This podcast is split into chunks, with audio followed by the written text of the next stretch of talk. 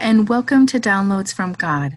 I am your host, Andrea Lendy, sharing a daily meditation and prayer. Whatever time of day this message finds you, I pray it blesses you.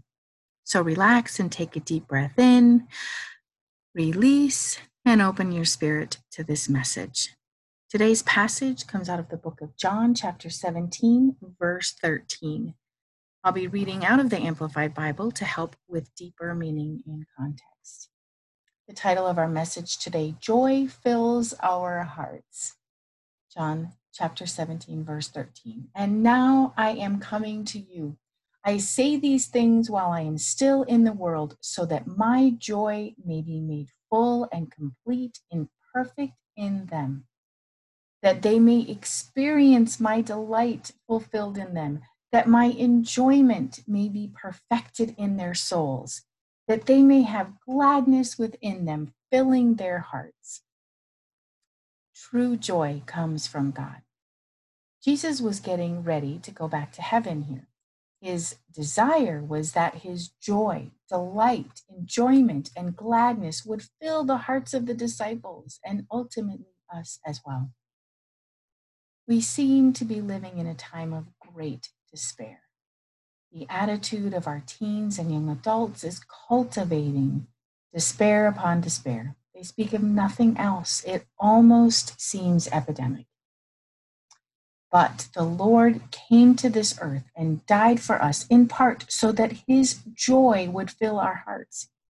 He said, so that my joy may be made perfect and full in them. The Amplified Version further explains that they may experience my delight fulfilled in them, that my enjoyment may be perfected in their souls, that they may have my gladness within them, filling their hearts. Ah, oh, delight, enjoyment, gladness. What wonderful words.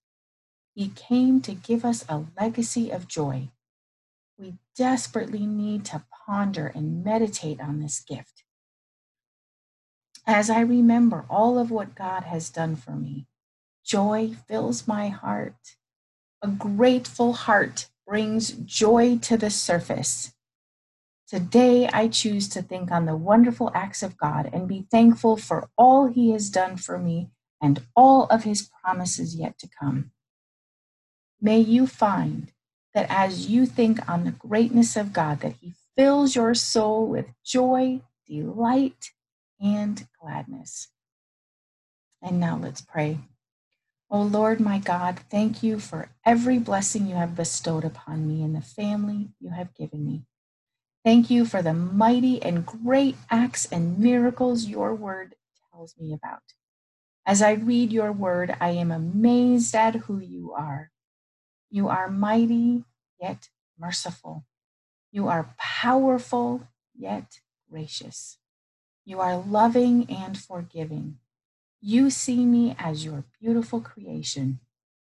Even when I am far less than perfect, you see me without blemish. Thank you, Father, for calling me to know you and love you. Thank you for the joy that fills my soul as I recount all of your blessings. Thank you for lifting me up to feel your Holy Spirit touch me, Father. When I feel far from your reach, you reach further.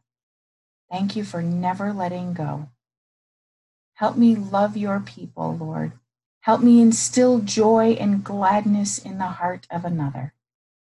Help me bless someone this day. Thank you for hearing my prayer. And God whispered back to me, In me there is joy and gladness. And my response back to him, may I fully receive your joy and gladness in my heart as you offer it. Amen.